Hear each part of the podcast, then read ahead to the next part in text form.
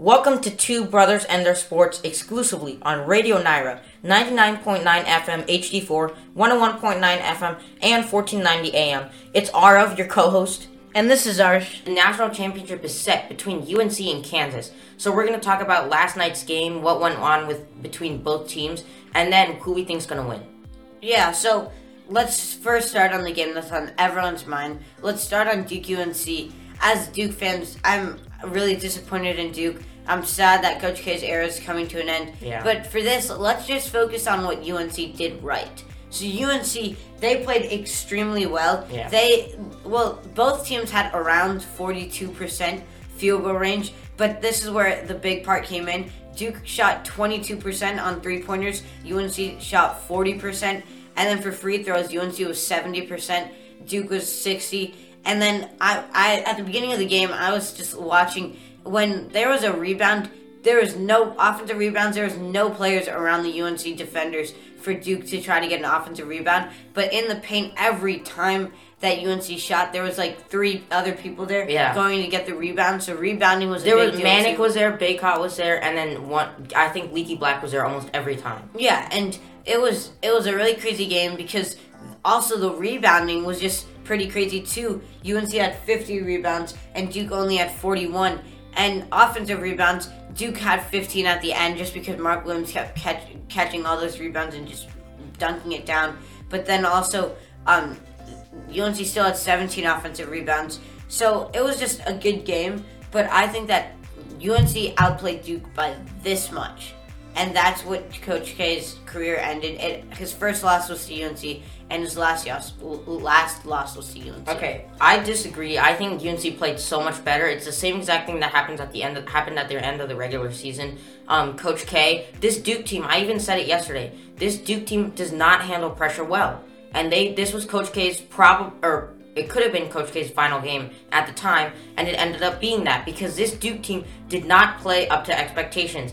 And UNC's been embracing the underdog story. They're an eight seed in the national championship. So, and Caleb Love, we've seen this story before against UCLA. Two two straight games, the Elite Eight and the Final Four. Caleb Love has turned turned it on in the second half. He, I think he only had six points in the first half, and then in the second half he had 22 and ended with 28.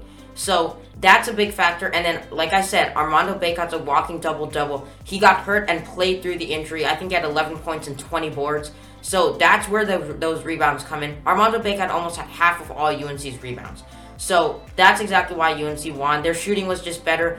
And you mentioned the three point percentage. Duke, I think, was 0 for 9, and then Paolo Banchero made the first three at the start of the game. So they were 1 for 10 to start the game. Yeah, and talking about three pointers, as Duke fans uh, remember in the clutch, I just kept watching, and Duke would miss one out of Duke would make one out of every four of their shots, and UNC would just come down the court with three defenders in their face. Brady Manek or Caleb Love would shoot a logo three, and they would just swish it every time. I feel like the last five minutes. They also came they came out of the second half on a 9 0 run. Yeah, I feel like the last five minutes, Brady Manek and Caleb Love just got the ball on the perimeter and boom, just shot it with no care in the world and just switched it just like that. And then on the other side, the Duke players were feeling the pressure and they were missing most of their shots. And then moving to Kansas Villanova, um, we saw this was a blowout at the start of the game, ended up being a blowout at the end of the game. Kansas won against Villanova, and Villanova obviously a two seed, Kansas a one seed. So Kansas just came to play.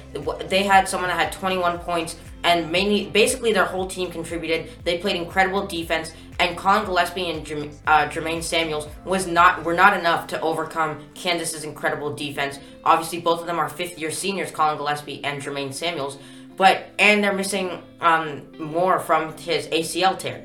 So um, you they were down many people, and I think I don't think losing by this much was justified. But most people expected them to lose. They shouldn't have even come. I mean, they they could have come this far, but they weren't expected to come this far with just two fifth year seniors. Yeah, I agree. I think I predicted this too yesterday that it would be a blowout. A blowout. Kansas would get to a big lead, and Villanova would never be able to catch up. And that's exactly what happened because Kansas, unfortunately, right now, due to all the injuries to Villanova, they're just a superior team right now, and that's exactly. Aren't they always? I think maybe always, but with with the injuries that are destroying Villanova, and it's hard for them to play because they they just don't have the people that Kansas have. They don't have their stars. And then when you look at Kansas, a mostly healthy, if not all healthy team, the number one seed for a reason, a very good team. And you look at Villanova, a pretty good team too. I think it would be equally matched, except the fact that Villanova is about down here because of all the injuries to them. It's really not, and it, it was destined to be a blowout unless there was a crazy upset, which obviously there wasn't. Yeah. So let's go to the national Yeah. championship game. And also, I want to add one quick thought. Kansas is just such a well coached team. They play so well together, and it's like UNC, but they're on another level. They do this is UNC. They do everything well. Hubert Davis is an incredible coach, makes incredible adjustments. Kansas is here, and they do the exact same thing, but at a far superior level with better players.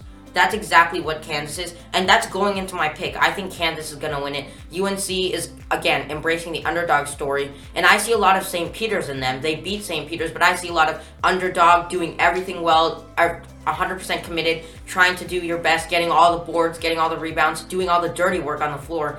But Kansas, again, just a far superior team, far better team, and it's going to be interesting to see how UNC's shooting goes against Kansas's defense. Yeah, I agree with that pick. I think that UNC's run is going to come to an end.